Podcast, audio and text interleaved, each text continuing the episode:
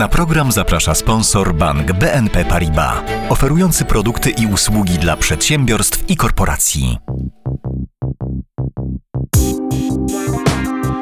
Puls biznesu do słuchania. Dzień dobry. Ja nazywam się Karolina Wysota, a to jest Puls biznesu do słuchania. Kryptowaluty przebiły się do głównego nurtu. Nawet jeśli większość z nas słyszała o Bitcoinie, królu kryptowalut, to nie każdy wie, że rynek ten, liczący setki różnych coinów, przyciąga miliony inwestorów z całego świata, a jego kapitalizacja w szczytowym momencie przekroczyła 2 biliony dolarów. W maju tego roku doszło jednak do historycznego załamania. Spadki sięgające kilkudziesięciu procent pociągnęły za sobą ogromny ubytek kapitału, wynoszący około bilion dolarów. To tak, jakby z amerykańskiej giełdy papierów wartościowych z dnia na dzień zniknął Facebook. Zapraszam do szalonego świata kryptowalut. Puls biznesu do słuchania. Rynek kryptowalut kojarzy się głównie ze spekulantami. To się jednak zmienia. O tym, jak wygląda i w którym kierunku zmierza, opowie Daniel Kostecki, analityk Konotoxi.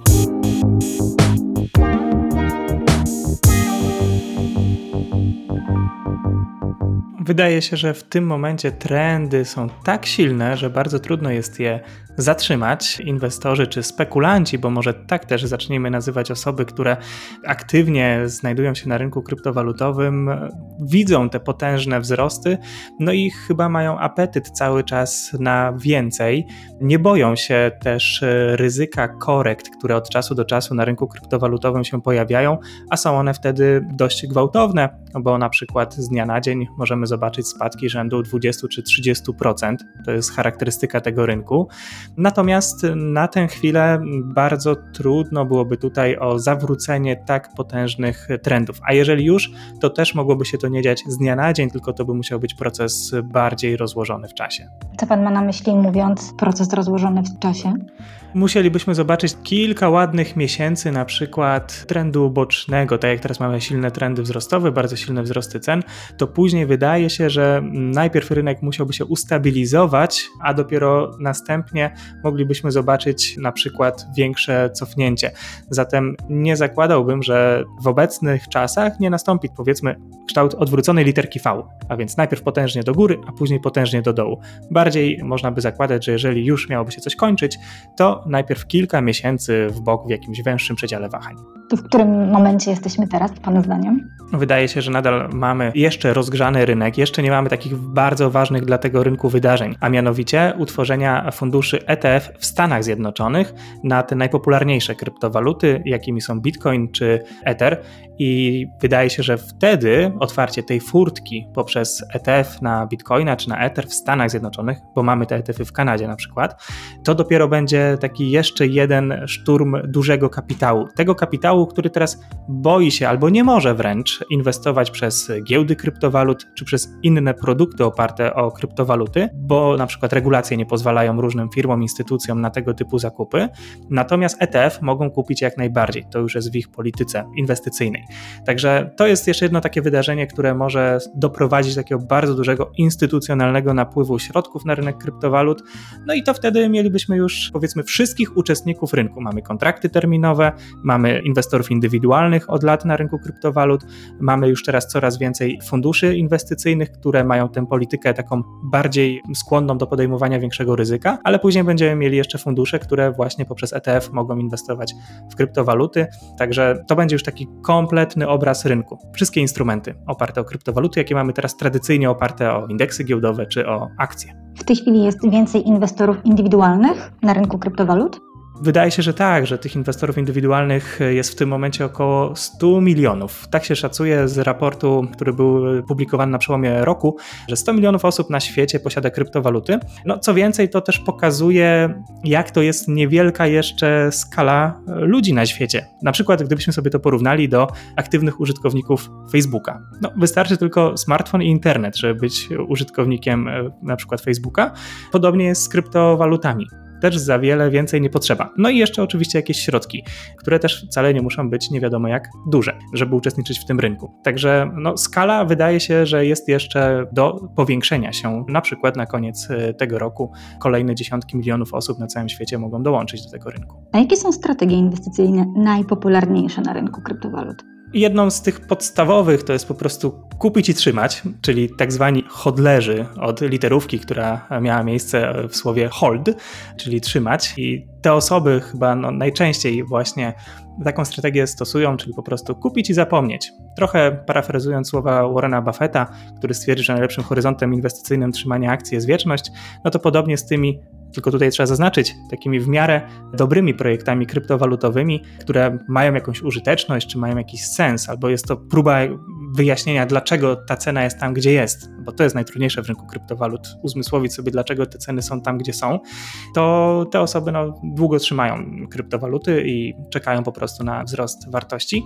Natomiast y, oczywiście rynek kryptowalut oferuje całą masę innych produktów opartych o nie, jak na przykład kontrakty chociażby, tak jak na tradycyjne indeksy giełdowe, kontrakty z dźwignią finansową, ale to już są osoby, które bardzo mocno spekulują, osoby, które uprawiają ten tak zwany day trading, czyli w ciągu jednego dnia otwierają, zamykają transakcje. No, traktują rynek kryptowalut do spekulacji jak każdy inny, czy to byłby rynek walutowy, czy indeksy, czy ropa, czy złoto, gdzie ich zadaniem jest po prostu zarobić na szybkiej zmianie ceny i to wszystko. Ale to wydaje się, że nieco w mniejszości. Czyli kryptowaluty są traktowane jako lokata pieniędzy? Poniekąd tak, jako jedna z alternatyw dla pieniądza papierowego, co przyspieszyło bardzo mocno w reakcji na pandemię, kiedy to banki centralne i rządy zaczęły wręcz pieniądze rozdawać obywatelom, żeby tylko zapobiec negatywnym skutkom pandemii, tym ekonomicznym dla gospodarstw domowych, czyli brak pracy, spadek zarobków, trzeba było to czymś zrekompensować. No i w tym momencie założenie jest takie dosyć proste, że czym danego dobra jest więcej, tym jest mniej warte. Tak jak z pieniądzem papierowym ma to aktualnie miejsce. Takie założenie możemy tutaj przyjąć. Natomiast no, kryptowaluty, chociażby Bitcoin, który ma ograniczoną podaż do 21 milionów, nigdy więcej go nie będzie, staje się wtedy na przykład dobrem rzadkim. I wtedy pieniądz, którego może być nielimitowana ilość papierowy, może na przykład trafiać do bitcoina, którego nigdy więcej niż 21 milionów nie będzie. To co zrobić w sytuacji, gdy ceny kryptowalut zaczynają spadać? No i tutaj są w zasadzie powiedzmy takie dwie najprostsze możliwości. Pierwsza z nich no to jest ucieczka do tak zwanych stablecoinów. Stablecoiny to są stabilne kryptowaluty oparte najczęściej o dolara amerykańskiego, czyli jeden do jeden cena tej kryptowaluty zmienia się tak jak zmienia się wartość dolara względem innych walut, lub też stablecoiny oparte na przykład o złoto, czyli możemy powrócić do czegoś, co ma bardzo małą zmienność z rynków, które mają dużą zmienność, typu Ether, Bitcoin czy masa innych kryptowalut wracamy do stablecoina i tam przeczekujemy. Taki powiedzmy odpowiednik dolara, tylko w tej formie wirtualnej, żeby nie wracać do walut papierowych. A druga rzecz to jest taka, że możemy wykorzystać, ale tu już na przykład z innego rynku, typu rynku kontraktów na różnice kursowe CFD, na przykład pozycje krótkie, czyli możemy obstawić w pewnym sensie, czyli spekulować na spadek cen kryptowalut i wtedy na tym spadku wręcz spróbować zyskać bo pozycja krótka da ekspozycję nam na potencjalny zarobek wtedy, kiedy cena zacznie spadać. Więc to są takie dwie najprostsze formy w przypadku jakiegoś krachu albo założenia wręcz, że ta bańka za chwilę pęknie. Ale ta druga forma to chyba już dla koneserów, prawda? Zgadza się. To już dla tych osób, które są bardziej w rynku i szukają różnych instrumentów na różne sytuacje, różne scenariusze, które mogą się wydarzyć w przyszłości. A pan inwestuje? Inwestuję. Ja rynkiem kryptowalut e, zainteresowałem się już dosyć dawno temu, ale w nim nie uczestniczyłem. Byłem jego obserwatorem, biernym. Dosyć ewentualnie opisywałem go trochę pod kątem swojej też codziennej pracy. Natomiast sam na ten rynek wszedłem właśnie w kwietniu ubiegłego roku. Właśnie ze względu na to, co działo się z bilansami banków centralnych. To był taki element wypchnięcia mnie do rynku kryptowalut jako odpowiedź na rosnącą podaż pieniądza papierowego. A druga rzecz, która mi wtedy jako taka bardzo prosta analiza zaświeciła, no bo skoro rośnie podaż pieniądza papierowego, no to coś za ten pieniądz trzeba kupić, no bo on będzie tracić na wartości. Pojawi się inflacja, lokaty są na 0%, no to nie możemy trzymać gotówki. No, taką myśl wtedy miałem. Porównałem sobie kapitalizację Bitcoina do kapitalizacji wszystkich spółek na giełdzie warszawskiej i wyszło na to, że Bitcoin ma mniejszą kapitalizację niż wszystkie spółki z warszawskiej giełdy. No i taka szybka analiza, co lepiej kupić, czy Bitcoina, czy jakieś spółki z warszawskiej giełdy. No, o Bitcoinie mówił wtedy cały świat, o warszawskiej giełdzie cały świat niestety nie mówi. Może kiedyś to się zmieni, ale jeszcze, jeszcze nie teraz, więc to była taka bardzo prosta analiza. No wiadomo, obarczona ogromnym ryzykiem, ale no, w ten sposób w tym rynku się znalazłem, no i na razie wygląda to całkiem dobrze. A jest pan na minusie czy na plusie? No, po tych trendach, jako właśnie ten tak zwany hodler, gdzie praktycznie nic nie robiłem przez ten rok, ten plus jest dosyć okazały. Ale oczywiście trzeba pamiętać o ryzykach, o ryzykach tych wielkich korekt, o ryzykach regulacyjnych kryptowalut, o walutach banków centralnych ewentualnie, ale to już są inne tematy. No, trzeba tego bardzo mocno pilnować. Jak ktoś już uczestniczy w rynku kryptowalut, to musi naprawdę tego bardzo mocno pilnować. A czym różni się obecna hossa od tej poprzedniej z 2017 roku? Wtedy przede wszystkim mieliśmy bardzo duży udział inwestorów indywidualnych. To w zasadzie można powiedzieć, że była taka nagonka inwestorów indywidualnych, którzy widzieli w tym rynku po prostu złote góry, tak? że, że zawsze będzie rosnąć, warto kupować. Taka trochę bańka spekulacyjna nam się pojawiła, poparta zrywem tłumu po prostu. I ten tłum w pewnym momencie no, już nie wytrzymał, czyli zabrakło nowych pieniędzy do dokładania do tego rynku. Rynek się załamał. Natomiast aktualnie tych pieniędzy właśnie nie brakuje. To jest ta przede wszystkim ogromna różnica, że te pieniądze są i są dokładane systematycznie i tak jak wspomniałem wcześniej, wydaje się, że będzie ich jeszcze więcej, no bo czeka nas e, na przykład uruchomienie ETF-ów, a to otwiera furtkę do kolejnych potężnych pieniędzy, które się tutaj znajdą. Więc to jest taka, myślę, że ogromna instytucjonalna różnica. Ile kryptowalut jest w tej chwili na rynku i które są obecnie na topie? W tym momencie mamy, no to, to się oczywiście bardzo dynamicznie zmienia, ale można by liczyć około 8 tysięcy kryptowalut, więc jest to naprawdę cała masa różnych projektów, bo tak to też możemy nazywać. Natomiast oczywiście największą kryptowalutą świata jest Bitcoin, który odpowiada za około 44% całego rynku kryptowalut, kapitalizacja Bitcoina.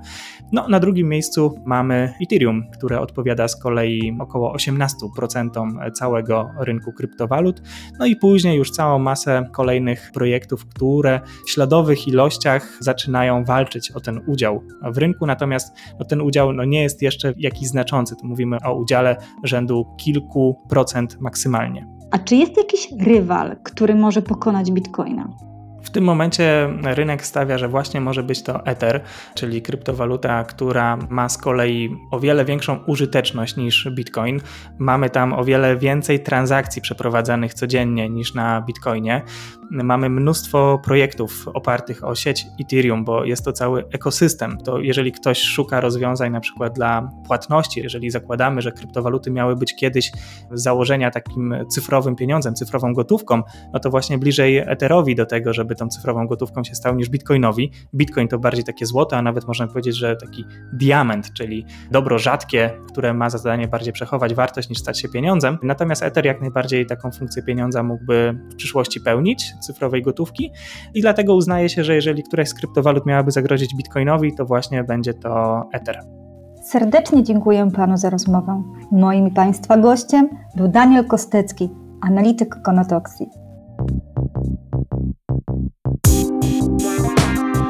Puls biznesu do słuchania. Kryptowaluty powoli cywilizują się. Powstają regulacje również w Europie. Na ten rynek coraz śmielej wchodzą inwestorzy instytucjonalni, którzy są wodą na młyn tegorocznych wzrostów. Jednak nie oni jedyni. Dużą rolę odegrały również kluczowe na tym rynku wydarzenia. Wiosną giełda kryptowalut Coinbase zadebiutowała na amerykańskiej giełdzie papierów wartościowych, a kanadyjska giełda papierów wartościowych dopuściła do obrotu ETF-y oparte o bitcoina. Czy i kiedy takich ruchów można spodziewać się w Polsce, opowie Marek Dittel, prezes giełdy papierów wartościowych w Warszawie.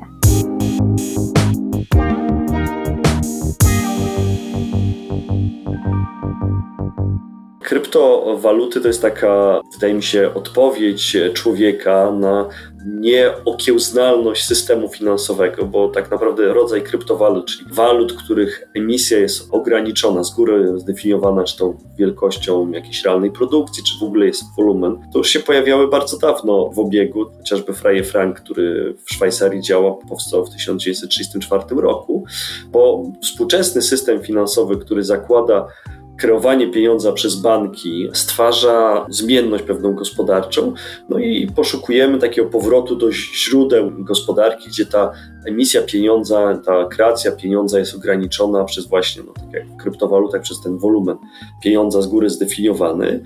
W takich momentach przesileń gospodarczych oczywiście kryptowaluty wszelkiej maści zyskiwały na popularności, bo traciliśmy takie zaufanie do tego systemu opartego o kreację pieniądza, ale nigdy w historii nie osiągnęły jakichś znaczących udziałów w wolumenach transakcji, bo jako społeczeństwo chcemy brać kredyty, chcemy konsumować, chcemy wzrostu gospodarczego nawet za cenę wahań koniunktury. Zawsze po takim okresie ekscytacji alternatywnymi walutami, jak wolę je nazywać, wracało wszystko na pierwotne tory, czyli do systemów monetarnych związanych z możliwością kreacji pieniądza poprzez kredyt bankowy. Czy należy regulować ten rynek? Jak pan sądzi? Są dwa poziomy. Jeden poziom jest taki, że musimy dawać ludziom wolność i wolność wyboru i też wolność popełniania błędów, natomiast powinniśmy ograniczać możliwości oszustw i stąd jestem za tym, żeby się rozwijały na przykład giełdy kryptowalut pod warunkiem, że operatorzy tych giełd nie zajmują żadnych pozycji na tych kryptowalutach i tylko pośredniczą między kupującymi a sprzedającymi, czyli tworzy się tak jakiś powiedzmy arkusz zleceń i zawierane są transakcje. Natomiast spektakularne przypadki upadłości giełd kryptowalut wynikały właśnie z tego, że giełdy same zawierały transakcje na własny rachunek. No i to oczywiście powoduje nadużycia, może w ekstremalnym przypadku doprowadzić do upadłości danej platformy i pozostawienia ludzi bez środków ani realnych, ani w wariancie alternatywnym czy wariancie krypto. Drugim elementem poza organizacją handlu kryptowalutami, no to są na przykład kwestie odzyskiwania. Jeśli ktoś zgubi kod do swojej kryptowaluty, czyli no oczywiście pieniądze też możemy zgubić na ulicy, prawda, ich nie odzyskać, ale żeby był jakiś system odzyskiwania tych kluczy i to też powinno być w jakiś sposób regulowane, tak żeby użytkownicy tych platform nie zostali odcięci od swoich środków. Kryptowaluty i instrumenty pochodne inwestują już nie tylko inwestorzy indywidualni, ale coraz częściej również biznes. Czy ta gorączka w jakikolwiek sposób wpływa na warszawską giełdę? Przede wszystkim no, obserwujemy coś, co się dzieje i też podpatrujemy głównie technologię i tą technologię chcemy zastosować u nas do handlu e, aktywami niefinansowymi, do obrotu tokenami na spółki ZO, a jeśli wejdą regulacje europejskie dotyczące giełd DLT, czyli w tym rozproszonym rejestrze, to również część obrotów giełdowych skierujemy właśnie na platformę, którą wykorzystuje technologie podobne do tych, które wykorzystują giełdy kryptowalut, więc technologicznie jest to bardzo ciekawi i w tym sensie w to inwestujemy. Natomiast e, nie planujemy wprowadzać żadnych instrumentów pochodnych na kryptowaluty, czy jakoś dawać na to ekspozycję na razie. A jeśli byśmy taką rzecz dopuścili, no to po prostu musi być jakiś renomowany dostawca, na przykład produktów strukturyzowanych, opartych o kryptowaluty, no i ze wszystkimi zastrzeżeniami, że no nie my jesteśmy organizatorem handlu kryptowalutami, no to taki instrument od renomowanego dostawcy instrumentów strukturyzowanych możemy dopuścić, bo też proces dopuszczania instrumentów strukturyzowanych na ropę, złoto, na wszystko możliwe został u nas całkowicie zautomatyzowany, więc my tylko sprawdzamy, czy renomowani są partnerzy, którzy to dostarczają. Jeśli partner sam przejdzie naszą ocenę jako wiarygodny, no to on już może potem działać sobie dość e, swobodnie.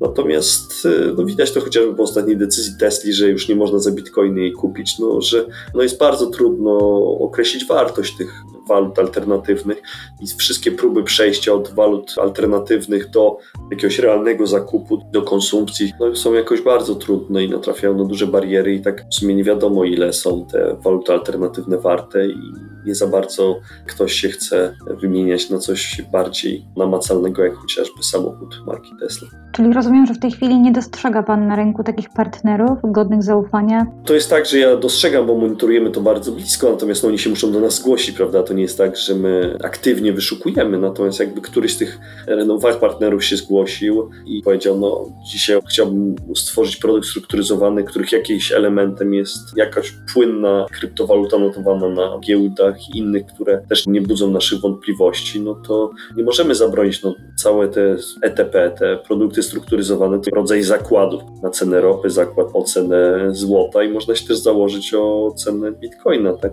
Tylko ważne jest to, żeby to było na przejrzystych zasadach i żeby inwestorzy wiedzieli, z jakim ryzykiem to się łączy i w, co, w jakiego typu zakład się angażują. No i w tych produktach ETP jest zawsze wbudowany taki mechanizm ograniczania strat, znaczy nie można stracić więcej niż się zainwestowało i to też jest dla nas ważne, żeby nie multiplikować ewentualnych strat. Kiedy ruszy Private Market? Przypomnijmy, że jest to platforma oparta na technologii blockchain, czyli tej samej co kryptowaluty. Rynek ma ten ułatwić startupom pozyskiwanie kapitału od inwestorów. Projekt Private Market się cały czas rozrasta i jego inkarnacją była platforma crowdfundingowa, która jest i zapraszamy wszystkie biura maklerskie, które by chciały tej platformy dołączyć. A pozostałe elementy trochę to się dzieje w rytm tych regulacji, o których wspomniałem, bo na początku planowaliśmy Private Market w ramach istniejących regulacji stąd postulowaliśmy pewne zmiany legislacyjne. Dzisiaj Komisja Europejska konsultuje szeroki pakiet dopuszczenia do handlu w oparciu o rozproszony rejestr, czyli właśnie słynną technologię blockchain, która jest wykorzystywana między innymi do handlu kryptowalutami i jesteśmy w tym momencie na takim rozdrożu, że z jednej strony tworzymy system pod kątem wpisania się w regulacje, które obowiązują dotychczas, prawda, ale były w momencie inicjowania tego projektu, a z drugiej strony pojawiają się te nowe regulacje, więc tak cały czas jesteśmy w rozkroku, bo te regulacje, o ile wejdą europejskie, są niezwykle obiecujące z punktu widzenia giełdy, a szczególnie inwestorów indywidualnych, żeby mogli handlować, że tak powiem, z poziomu smartfona, więc chcielibyśmy się to wpisać. Z drugiej strony no nie mamy dzisiaj pewności, czy te regulacje i w jakim ostatecznie kształcie wejdą, więc tak trochę schodzę z linii strzału odpowiedzi na konkretną datę, Chcemy mieć gotową technologię, natomiast jaka będzie organizacja tego rynku zależy od tego, jaki będzie stan prawny na moment, kiedy będziemy gotowi z technologią, a wydaje się, że w perspektywie tego roku, tych, mimo pewnej zawieruchy z wykonawcami tych technologii, powinniśmy być gotowi, natomiast czy uruchomimy, to będzie zależało od tego, jaki jest stan regulacji i czasami jest lepiej poczekać, aż pojawią się ostateczne regulacje, za to korzystniejsze niż na siłę uruchamiać w ramach regulacji, które nie są przystosowane do tego typu działalności. Polska biernie przygląda się temu, co w sprawie cyfrowego pieniądza robią inne kraje. Pan jednak publicznie poparł tę ideę. Dlaczego? No, cyfrowy pieniądz, no tak samo jak emitujemy pieniądz papierowy, tak samo moglibyśmy cyfrowy. Jest to po prostu olbrzymia wygoda, więc po pierwsze jest to wygodne. Po drugie zmniejsza liczbę pośredników, więc no, zwiększa efektywność systemu, gdybyśmy mogli bezpośrednio sobie płacić cyfrowym pieniądzem czy zakupy internetowe. Drugi, poza wygodą, drugi element to jest związany ściśle z giełdą i właśnie wspomnianym przed chwilą private market, czyli to, że gdyby był cyfrowy złoty, to byśmy mogli zintegrować ten cały ekosystem system, moglibyśmy wszelkie rozliczenia zrobić na tej platformie, musielibyśmy dodatkowego systemu płatnościowego obudowywać private market, więc znowu ograniczenie pośredników, większy komfort, po raz kolejny niższe ceny transakcyjne dla uczestników tego rynku, więc z punktu widzenia private market jest to bardzo korzystne. A trzeci element jest taki, że po prostu Widzę, jak poszczególne kraje rywalizują ze sobą również na tej arenie walutowej. Na przykład Bank de France z giełdą Euronext francuską, ale mającą swoje oddziały w siedmiu krajach europejskich, już bardzo mocno pracują nad wprowadzeniem cyfrowego euro do transakcji finansowych, widząc co w Chinach się dzieje, jak przez cyfrowego juana chcą Chińczycy promować swoją walutę, co się dzieje, jakie prace są prowadzone w zakresie cyfrowego dolara, no to uważam, że powinniśmy przynajmniej być gotowi na to, że wprowadzić cyfrową złotówkę, bo boję się, że euro, dolar czy yuan zaczną w transakcjach B2B, szczególnie firm, które eksportują bądź importują dużo, wypierać polski złoty, więc żeby po prostu obronić tą polską złotówkę przed zalewem cyfrowego pieniądza, cyfrowych innych walut, uważam, że powinniśmy być gotowi do uruchomienia cyfrowego złotego. A z punktu widzenia, tak, jako ekonomista, powiem, z punktu widzenia polityki monetarnej, to nie ma naprawdę znaczenia, w jakiej formie emitujemy gotówkę. Tu i tak bank centralny miałby pełną kontrolę nad bazą monetarną i tak samo by prowadził politykę monetarno stóp procentowych mógłby oprócz pieniądza papierowego emitować również papier, pieniądz cyfrowy. Więc nic byśmy nie stracili, byśmy obronili pozycję złotówki, a może nawet byśmy mogli dzięki temu próbować ekspansję złotówki prowadzić, więc widzę tylko korzyści, a nie widzę żadnych zagrożeń związanych z tym, żeby był kolejny kanał czy sposób emitowania pieniądza przez bank centralny. Rozmawiałam z Markiem Ditlem, prezesem Giełdy Papierów Wartościowych w Warszawie. Dziękuję.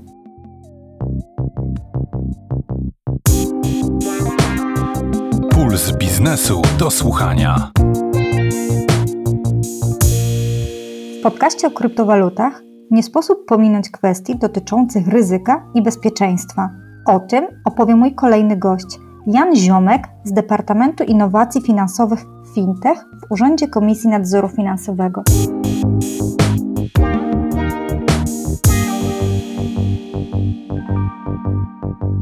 Oczywiście jesteśmy entuzjastami samej technologii DLT blockchain, która stoi za kryptowalutami. Ona pozwala w pewien sposób na nowo podejść do pewnych problemów. Gwarantuje pewien wyższy poziom bezpieczeństwa, tak możemy powiedzieć, i to jest duży plus tej technologii.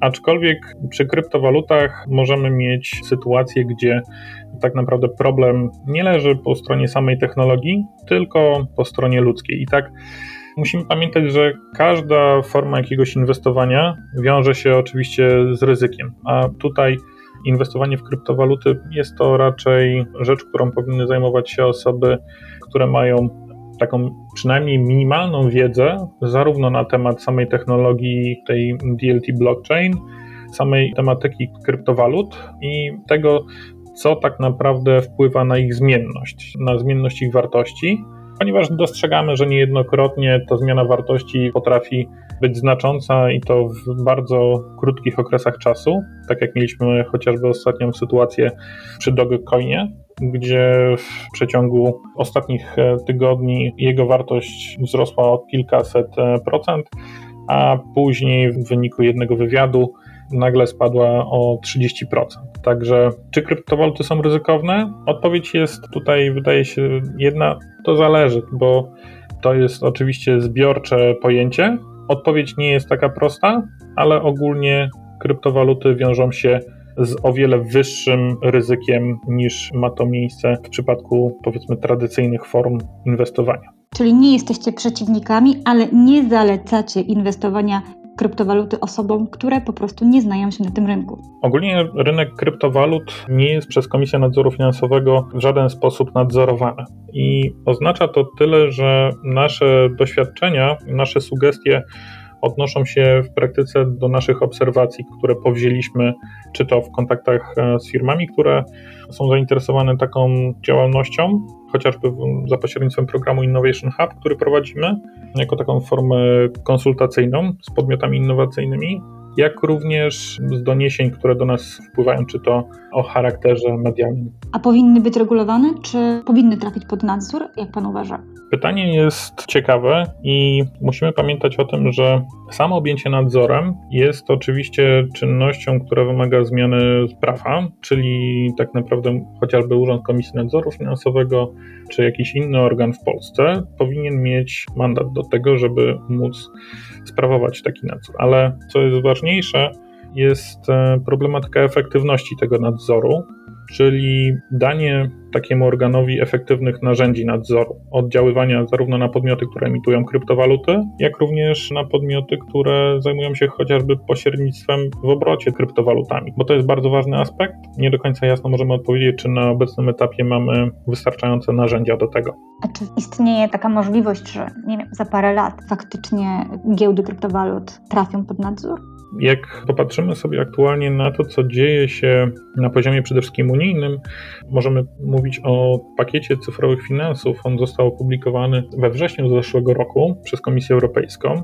I jest to próba podejścia do problematyki ogólnie kryptoaktywów, czyli nawet szerzej niż tylko kryptowalut, gdzie Oczekiwaniem Komisji Europejskiej jest właśnie stworzenie podstaw prawnych, dlatego żebyśmy mieli jasną regulację tego rynku która pozwoli uniknąć przede wszystkim arbitrażu regulacyjnego pomiędzy państwami konkretnymi, bo tak jak wiemy, za granicą chociażby giełdy kryptowalut są już regulowane, aczkolwiek zakres tej regulacji jest tylko i wyłącznie krajowy i nie oznacza to, że oferowanie tych usług w Polsce klientom polskim spełnia powiedzmy jakieś nasze przyszłe też oczekiwania w tym zakresie, ponieważ no, one jeszcze nie zostały wyraźnie zdefiniowane. Wróćmy do teraźniejszości. KNF podejmuje szereg inicjatyw, jak na przykład kampanie informacyjno-edukacyjne dotyczące kryptowalut. Jakie przynoszą efekty? Kampanie informacyjno-edukacyjne dotyczące kryptowalut Urząd Komisji Nadzoru Finansowego podejmuje już od 2017 e, roku. Wówczas mogliśmy obserwować duże zainteresowanie obszarem Initial Coin Offering, czyli takiej formy inwestowania w rosnące wówczas podmioty sektora technologii DLT blockchain. I widząc tą zwyżkę, urząd już wówczas podejmował pierwsze działania. Potem z takich już bliższych nam powiedzmy działań możemy wyróżnić przede wszystkim wydanie przez nas stanowiska dotyczącego klasyfikacji kryptoaktywów, które ma wyraźnie wskazywać podmiotom, jaka jest ocena urzędu konkretnych rodzajów tokenów, że tak powiem. I w styczniu tego roku opublikowaliśmy ostrzeżenie dla klientów zainteresowanych inwestowaniem w kryptoaktywa. I to tak jak e, popatrzymy razem między innymi z kampanią Inwestuj świadomie, w naszej ocenie przynosi bardzo pozytywne skutki, ponieważ klienci mogą dowiedzieć się o zidentyfikowanych przez nas ryzykach, które powinni brać pod uwagę przede wszystkim chcąc zainwestować, czyli przede wszystkim to, o czym mówiliśmy wcześniej, posiadać wiedzę i inwestować tylko w to, co dokładnie rozumieją, czy to jest w odniesieniu do rynku kryptowalut. Jak często do KNF-u zgłaszają się osoby poszkodowane? Na co najczęściej się skarżą? Urząd Komisji Nadzoru Finansowego co prawda nie nadzoruje sektora kryptowalut w Polsce, aczkolwiek wpływają do nas skargi od klientów, którzy zostali poszkodowani przez najczęściej pośredników bądź osoby podszywające się pod pośredników w obrocie kryptowalutami i one oczywiście dotyczą takich prostych mechanizmów, gdzie niejednokrotnie przestępcy podszywają się pod e, chociażby pracowników Urzędu Komisji Nadzoru Finansowego, Policji czy innych organów, aby zdobyć zaufanie i zachęcają do zainstalowania na swoim komputerze oprogramowania, które pozwala przestępcom przejmować kontrolę i dokonywać kradzieży kryptowalut, czy też no, już tradycyjnych środków finansowych. I to jest bardzo dużo. Co im radzicie? Ponieważ, tak jak powiedzieliśmy już wcześniej, Urząd Komisji Nadzoru Finansowego nie sprawuje nadzoru nad tymi podmiotami, nie mamy tutaj wyraźnych mechanizmów, które moglibyśmy zastosować, aby pomóc takim osobom, które są poszkodowane. I należy pamiętać, że takie osoby powinny zgłaszać się przede wszystkim do organów ścigania. Tutaj możemy mówić przede wszystkim o policji, która powinna zostać poinformowana, że doszło do konkretnego zdarzenia, jak również mogą te osoby kierować się do Urzędu Ochrony Konkurencji i Konsumentów, który podejmuje stosowne działania i może wspierać te osoby po prostu w dochodzeniu ewentualnych roszczeń w stosunku do podmiotu, który tutaj dopuścił się takich działań oszukańczych. Aczkolwiek no, ze względu na model przede wszystkim działalności przestępców i technologię, która sprzyja anonimowości, niejednokrotnie szanse dochodzenia roszczeń są po prostu niskie lub wręcz zerowe, na co zwracaliśmy przede wszystkim uwagę w naszym ostrzeżeniu, które było kierowane do klientów takich podmiotów w styczniu bieżącego roku. Naszym rozmówcą był Jan Ziomek z Departamentu Innowacji Finansowych Fintech w Urzędzie KNF. Dziękuję za rozmowę.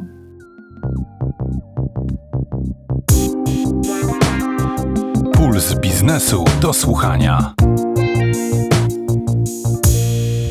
Inwestorów indywidualnych jest zdecydowanie więcej niż instytucjonalnych. Ich profil przybliży nam Katarzyna Wabik, jedyna Polka w Binance, największej giełdzie kryptowalut na świecie.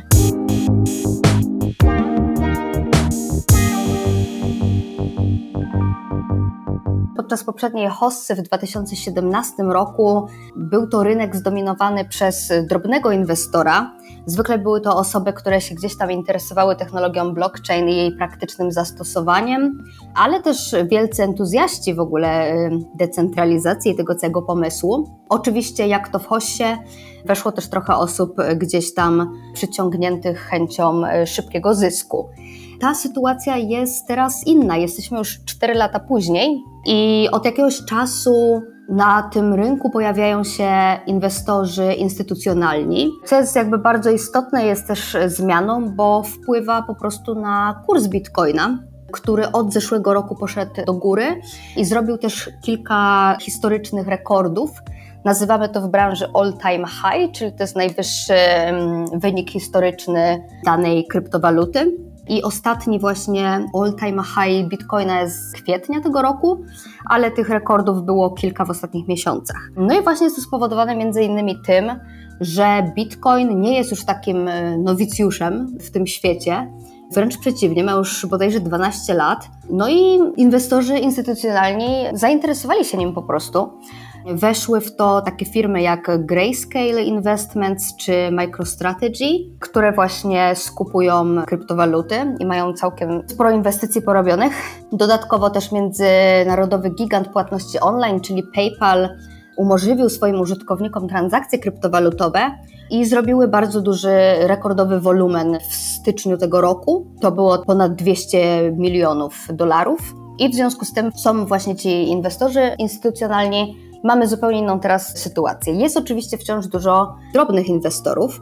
My w Binance przygotowaliśmy w tym roku raport, który bardzo polecam, może zdołamy go podlinkować. Jest to taki raport dotyczący motywacji, zachowań i preferencji użytkowników kryptowalut. I są to dane, które zebraliśmy od e, ponad 60 tysięcy respondentów. Myślę, że warto spojrzeć do tego raportu. To się przyda pewnie i marketingowcom, i pasjonatom inwestowania, ale i technologii. No i to jest też ciekawy, myślę, fenomen społeczny też tak naprawdę i, i nie można go już ignorować. Więc takie najciekawsze dane e, pozwolę sobie e, szybko przytoczyć. 95% naszych respondentów to byli mężczyźni, a średnia wieku to 34 lata. Ja to rzeczywiście widzę. O ile w Binance pracuje bardzo dużo kobiet, myślę, że to jest nawet być może jej pół na pół, to widzę w polskiej społeczności krypto, że rzeczywiście jest bardzo zdominowana przez mężczyzn. 52% osób uważa krypto za źródło dochodu, nie za hobby, a dla 15% badanych jest to główne źródło dochodu. Respondenci powiedzieli nam, że częściej żałują, że czegoś nie kupili, aniżeli że kupili, czyli taki jest nastrój zwykle na rynku że się żałuje, że się czegoś w porę nie kupiło, bo potem bardzo urosło. Króluje Bitcoin, czyli najstarsza kryptowaluta, która jest w posiadaniu 65% użytkowników e, trzymających jakiekolwiek kryptowaluty. Ciekawe są też motywacje do kupowania kryptowalut. Dla większości, dla 55% są to inwestycje długoterminowe, natomiast prawie 40% podaje, że również ma brak e, zaufania do systemu finansowego obecnego. Stąd właśnie szukanie tego typu rozwiązań.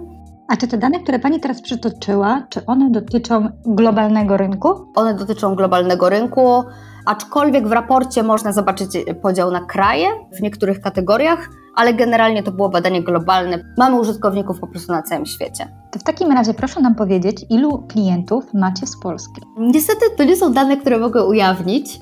Binance jest tutaj bardzo ostrożny, jeżeli chodzi o dane, ale żeby coś powiedzieć, to przytoczę takie dane, że to są dane na kwiecień tego roku. Mieliśmy prawie 6 milionów użytkowników z Europy i chciałabym właśnie tutaj pokazać, w jakim bardzo ekscytującym momencie jesteśmy, jeżeli chodzi o rynek kryptowalut bo jest tak zwany rynek byka. I rzeczywiście zanotowaliśmy bardzo duży wzrost użytkowników w ostatnich miesiącach i nie tylko użytkowników, ale też transakcji. Więc użytkownicy z Europy to jest prawie 6 milionów osób, dane na kwiecień tego roku, i to jest wzrost o ponad 500% porównując do ostatniego kwartału 2020 roku. A ostatni kwartał 2020 roku też był dosyć silny, bo wtedy już to wszystko Bitcoin zaczął robić te bardziej spektakularne wyniki. Pierwszy raz od 2017 roku. I mam tu jeszcze takie dane, które mogłabym przytoczyć dla trading volume, czyli dla wartości transakcji. Jest to również duży wzrost w ostatnim czasie.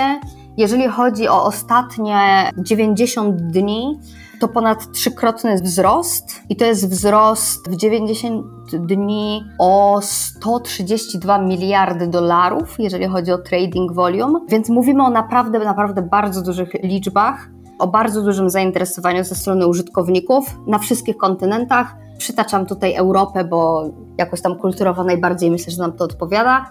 Więc jest to bardzo duży wzrost, jeżeli chodzi o ostatnie półtorej miesiąca, ale i porównując właśnie z ostatnim kwartałem 2020, to też jest to prawie trzykrotny wzrost. Więc jesteśmy w takim ekscytującym momencie wciąż e, dużych e, wzrostów. Jak często zdarzają się cyberataki na giełdę? Jak się przed tym zabezpieczyć? Tak naprawdę bardziej prawdopodobnym scenariuszem, który może nam się przytrafić, jest próba wyłudzenia czy padnięcie ofiarą tak zwanego skamu, czyli po prostu oszustów. To są niebezpieczeństwa, które czyhają na użytkowników krypto każdego właściwie dnia. Skamerzy i właśnie oszuści są bardzo, bardzo sprytni tworzą różne strony phishingowe. Trzeba bardzo uważać, gdzie się wpisuje swoje dane. Budują strony właśnie do złudzenia przypominające strony jakichś giełd i tak dalej, i tak. Więc trzeba po prostu bardzo uważać, gdzie się co wpisuje, skąd się pobiera aplikacje, Binance, giełdy czy jakiegoś portfela. Tutaj kryje się najwięcej niebezpieczeństw. I jakby tak naprawdę bezpieczeństwo użytkowników jest bardzo często w ich rękach. To, co my robimy, to jest właśnie edukacja, Mamy taki osobny portal, który nazywa się Binance Academy, gdzie są już też w wielu, wielu językach tłumaczone artykuły i wiele z nich dotyczy właśnie kwestii bezpieczeństwa. To, na co wciąż się nabierają niestety ludzie, to jakieś takie skamy typu wyślij nam ileś tam bitcoina, a my ci odeślemy dwa razy więcej. Więc jeżeli coś takiego się widzi, to to jest na pewno oszustwo. Kolejne oszustwa, o których słyszę ostatnio niestety coraz częściej, ponieważ jest bardzo duża adopcja, już coraz większa adopcja kryptowalut, coraz więcej mediów mainstreamowych też podnosi ten temat i niestety ludzie odbierają telefony od kogoś, kto podaje się za pracownika jakiejś giełdy i te osoby pomagają założyć konto na giełdzie, w rezultacie one gdzieś tam przejmują potem nasz dostęp do tego konta na giełdzie. To jest jakby bardzo niebezpieczne i niestety się zdarza. Nie ma w ogóle takiego procederu, żeby ktoś z Binance dzwonił do ludzi i pomagał założyć konto. No takie sytuacje nie mają miejsca. To są wszystko niestety oszustwa, które się zdarzają, więc my uczulamy na to, żeby bardzo uważać. I to jest takie największe zagrożenie, które czyha w tym momencie na użytkowników krypto to to są po prostu oszuści z kamerzy. Jakie są trendy rynkowe w tej chwili? Mamy bardzo ciekawą sytuację teraz, która jest bardzo dynamiczna. Właśnie teraz mamy trochę spadki, po dużych wzrostach Bitcoina mamy teraz trochę spadków, ale to właśnie pozwoliło rozwinąć skrzydła Ethereum i mniejszym kryptowalutom i tokenom, tak zwanym altcoinom, które wyznaczają teraz e, swoje nowe maksima cenowe. Warto też zauważyć, że rynek jest w tym momencie bardzo zmienny i mamy nawet kilkudziesięcioprocentowe korekty w ciągu paru dni. Więc co do tego, kto jest kryptoinwestorem, to musi to być osoba o mocnych nerwach, to na pewno. No i są też specyficzne trendy podczas tej hossy. Jednym z nich jest właśnie już wymienione przeze mnie DeFi, czyli właśnie te projekty zdecentralizowanych finansów. A drugą rzeczą, która jest teraz bardzo gorąca, jest e, NFT. Być może tutaj słuchacze słyszeli, to było dosyć głośne. W uproszczeniu to są unikalne tokeny, które potwierdzają autentyczność i prawo posiadania jakichś aktywów cyfrowych, takich jak na przykład dzieła sztuki. Binance otwiera swoją platformę dedykowaną do NFT w czerwcu, więc można się szykować na duży launch to będzie taki marketplace dla artystów i twórców digital, aby mogli za pośrednictwem takiego marketplace'u, takiej platformy sprzedawać właśnie swoje digitalne dzieła w oparciu o blockchain. Jak również obecnie znajdujemy się w dosyć dziwnym trendzie inwestowania w tak zwane żart coiny, memiczne coiny. Być może Państwo słyszeli na przykład o Doge'u. To są kryptowaluty, które zostały stworzone generalnie dla żartu i obecnie nie mają żadnych fundamentów, ale zyskują potężne zainteresowanie. Również dlatego, że są promowane przez influencerów, na przykład pokroju Elona Muska, i przyciąga to sporo ludzi, właśnie nowych do branży, ludzi, którzy są y, gdzieś tam spragnieni łatwych zysków.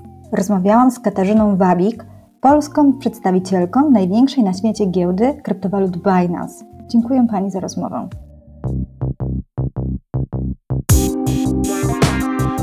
Puls biznesu do słuchania. Gigantyczne wyceny najpopularniejszych kryptowalut, jak Bitcoin i Ethereum, przyciągają ludzi, którzy chcą w łatwy sposób zarobić duże pieniądze. O tym, czy kryptowaluty są dobre dla początkujących inwestorów, mówi Rafał Zaorski, który uczynił ze spekulacji sposób na życie i nieraz się wywrócił.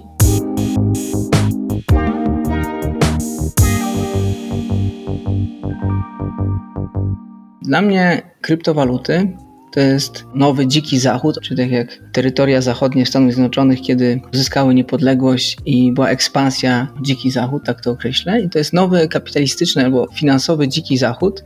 Takim dzikim zachodem, y, którego byłem świadkiem w 1999 roku, była bańka internetowa. W tamtym czasie ludzie potrafili sprzedawać portal dla kotów, który sprzedaje zabawki dla kotów za miliard dolarów. Venture Capital inwestowały w takie przedsięwzięcia, które potem były notowane na Nasdaqu. Czyli Nasdaq to była nowa ekonomia. W Polsce potem powstał New Connect, za zachodnią granicą Niemców był to Neue Markt. Bardziej dostępny rynek dla wejścia na giełdę, mniej regulacji i teraz mamy jakby w perspektywie czasu widzę to samo, ale trochę inaczej. Czyli mamy nowy, nieregulowany rynek z mniejszymi obostrzeniami i z łatwością zrobienia jakiegoś ICO, wyprodukowania coina. Zresztą widzimy, że z ostatnich takich wariactw to coin Keycoin powstał scam, który osiągnął kapitalizację 70 milionów dolarów. Więc to jest faza przegrzania, myślę, że totalnego rynku i jeśli ktoś doszukuje się tutaj jakichś nowości, to ich nie ma, poza może technologią, ale to, co się działo 20 lat temu, powtarza się teraz w innym może kształcie, w innym środowisku stuprocentowych i układzie sił międzynarodowym, ale jest to kolejna hossa pokoleniowa i jeszcze turbo doładowana dodrukiem y, wynikającym z koronawirusa. Grasz na rynku krypto? Gram, bo spekulanci z zasady starają się grać tam, gdzie są emocje, a te emocje są tam, gdzie jest tłum, głupi tłum często i niedoświadczony, bo obecne czasy stworzyły wielu traderów, inwestorów, których bym nazwał pojęciem dzieci hossy, którzy myślę, że się łatwo, szybko rozczarują tą sytuacją na rynku, kiedy tak jak Buffett powiedział, ale to jest stare powiedzenie, kiedy zacznie się odpływ, to zobaczymy, kto pływał nago. Teraz obecnie wszyscy zarabiają, znaczy wszyscy, no mówię w czasie przeszłym, tak, bo może się zaczęła kolejna fala spadkowa i to solidna, ale na ten obecne wzrosty, no nie ma osób, które by nie zarobiły na krypto. Kiedy twoim zdaniem bańka pęknie na krypto? Kiedy fryzjerzy, taksówkarze i najbardziej oporni znajomi zaczną inwestować i miałem taki ostatnio przypadek, że znajoma się pytała, czy zainwestować. I już stwierdziłem, że jeśli ona się już pyta, to znaczy, że to już jest koniec. Ale w kategoriach ich spekulacyjnych uważam, że jeszcze jest parę rzeczy do rozegrania, ponieważ pod tą bańkę sporo funduszy się zapakowało. I nawet ten ostatni tweet Maska nie traktowałbym jako końca jakiegoś rozgrzania rynku, bo może wzrostów tak, a raczej bym się spodziewał końca wynikającego z jakiegoś grubego eventu. I ja szukałem takiego eventu, na razie nie mogę go znaleźć. Myślałem, że to będzie Coinbase, czyli overhype na wejściu giełdy kryptowalut na giełdę, ale myślę, że to będzie bardziej bliżej września i zmiana polityki Fedu i zacznie się odpływ. A może już się zaczął, bo dzisiaj mamy spadki, może to być korekta, dopiero to się okaże i tu mamy no, dosyć solidną korektę na altach i na bitcoinie. Jesteś na plusie czy na minusie w inwestycjach kryptowalutowych? A może i nie tylko kryptowalutowych.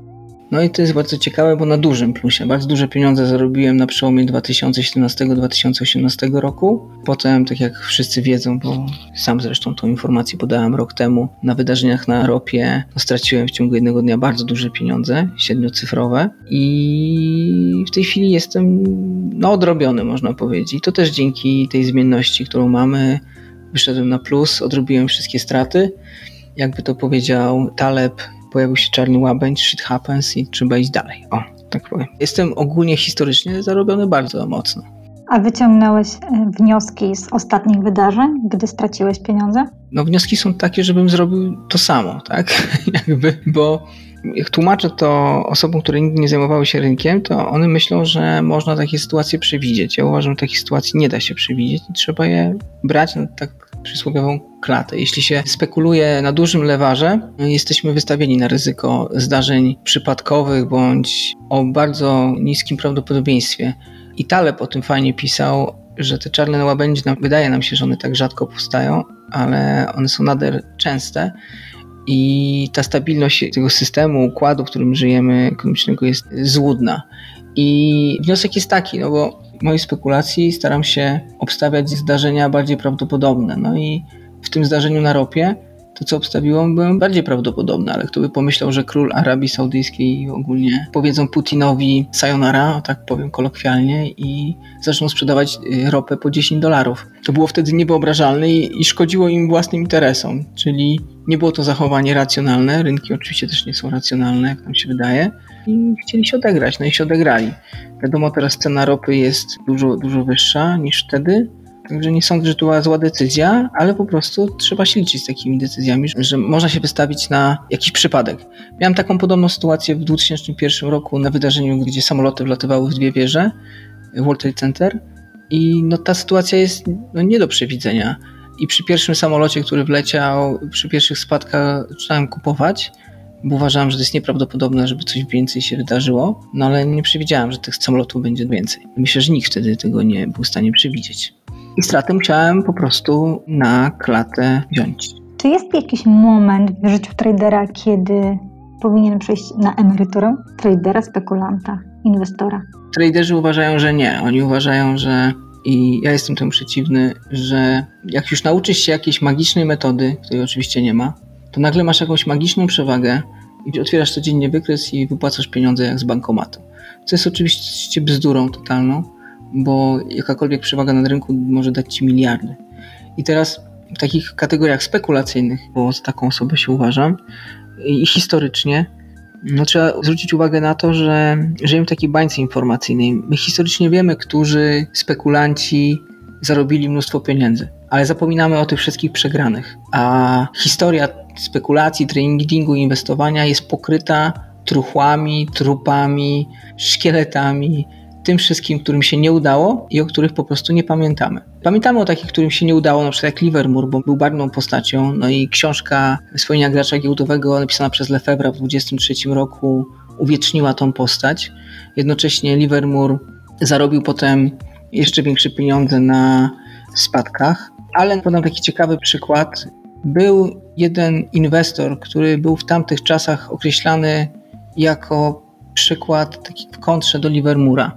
Bo Liverpool może był uwielbiany, ale był jeszcze Arthur Katten, y, to był taki Buffett tamtych czasów. On tylko kupował, czyli po traktacie wersalskim i jak powstała Liga Narodów, to Stany Zjednoczone przeżywały tam 10 lat prosperity do 1929 roku i na tym prosperity przez 10 lat ten człowiek tylko i wyłącznie kupował i trzymał i holdował. I był uwielbiany przez tłumy, bo nie sprzedawał, nie cofał się, aż przeszedł 29 rok, gdzie Livermore w 28 roku razem z Baruchem zaczęli już powoli przygotowywać się na spadki, już nie trzymali pozycji, już zaczynali się odwracać. No i Andrew Catten w 29 roku popłynął z całym swoim majątkiem do zera, nawet na minus, wylądował na śmietniku historii i nikt o nim nie pamięta, a był Buffettem tamtych czasów. Livermore znowu zarobił 100 milionów dolarów, potem oczywiście stracił i strzelił sobie w łeb. I teraz dlaczego o tym mówię? No bo jakbyśmy przenieśli się do 28 roku, to wbrew temu, co wiemy o historii i o tych słynnych spekulantach, to Andrew Catten był najgorętszym nazwiskiem w tamtych czasach. Miał bardzo dużo fanów, był jednym z najlepszych inwestorów i wszystko, co mówił, się sprawdzało. No i jedno wydarzenie, krach w 29 zabrał mu wszystko i spowodował, że zniknął z kart historii, tak jakby go nie było. I to pokazuje, że w spekulacji ważne jest, żeby odejść od stolika w odpowiednim momencie, kiedy kiedy ma się jeszcze pieniądze. I tak samo jest w pokerze i w wszystkich grach konkurencyjnych, w którym im dłużej zostajesz w grze, a jesteś wygranym kasyno bądź przypadek, bądź w długim terminie prawdopodobieństwo, statystyka może ci te pieniądze odebrać. I to jest jedna z y, idei takiej spekulacji na bardzo wysokim lewarze, którą ja uprawiam, że ważne jest, żeby w kolejnym rekordzie po prostu zgarnąć pieniądze i odejść od stołu i po prostu odpocząć.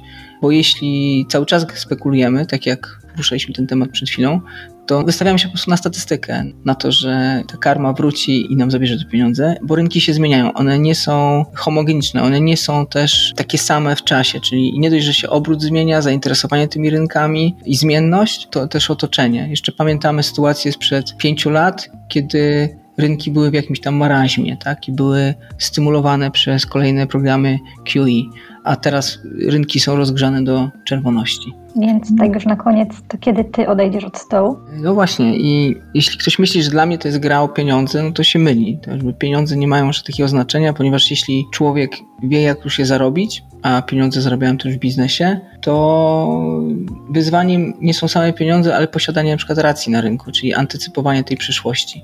O wiele bardziej dla mnie satysfakcjonujące było to, że przez półtora roku mówiłem o shortach na CD Projekcie w punkt w momencie debiutu Cyberpunka. Następnie po półtorej roku to zrealizowałem w punkt i po sześciu dniach zamknąłem zysk 418 na 250 niż sama kasa wynikająca z tego. Sam fakt, że przez półtorej roku spekulant jest określany jako idiota, że CD Projekt rośnie, że nie będzie miał racji, że straci wszystkie pieniądze, a na końcu po wszystkim słyszę tylko ciszę i nie ma tych wszystkich adwersarzy i, i czuję po prostu, że wygrałem pod takim kątem. Mam satysfakcję z tego, że przewidziałem dobrze sytuację i to wynika też z doświadczenia i to jest największa nagroda. A jeszcze zrobić to, bo ludzie mówią, że jestem takim trochę narcyzem albo showmanem, nie ma nic lepszego i bardziej satysfakcjonującego, żeby to przewidzieć w świetle reflektorów. I to też jest duże ryzyko, bo w momencie, kiedy się mylę, wystawiam się na bardzo dużą krytykę. Znaczy nie dziwię się, także z tym się liczę. I dlatego tutaj jest większa, o wiele większa satysfakcja niż samych zarabiania pieniędzy. Pieniądze są efektem wtórny podjętych decyzji i tak to powinno wyglądać. Naszym ostatnim rozmówcą był Rafał Zaorski, znany inwestor oraz założyciel i prezes Fundacji TJS. Dziękuję. Puls biznesu do słuchania. Kryptowaluty to rynek młody, nieuregulowany, podatny na manipulację, na którym żerują oszuści. Jednego dnia można zarobić, a następnego wszystko stracić, a nawet popaść w długi. Pomimo wszystkich swoich wad, przyciąga tłumy i budzi skrajne emocje. Przeciwników i niezdecydowanych nie będę do niego przekonywać, a zwolennikom życzę trafnych decyzji, bo na tym świecie pewne są tylko dwie rzeczy. O jednej z nich, mianowicie o podatkach, a dokładnie o tym, kto straci i kto zyska na Nowym Ładzie, już za tydzień opowie Grzegorz Nawacki. Serdecznie zapraszam. Tymczasem dziękuję za poświęcony czas. To był Puls Biznesu do słuchania. Puls biznesu do słuchania. Na program zapraszał sponsor bank BNP Paribas, oferujący produkty i usługi dla przedsiębiorstw i korporacji.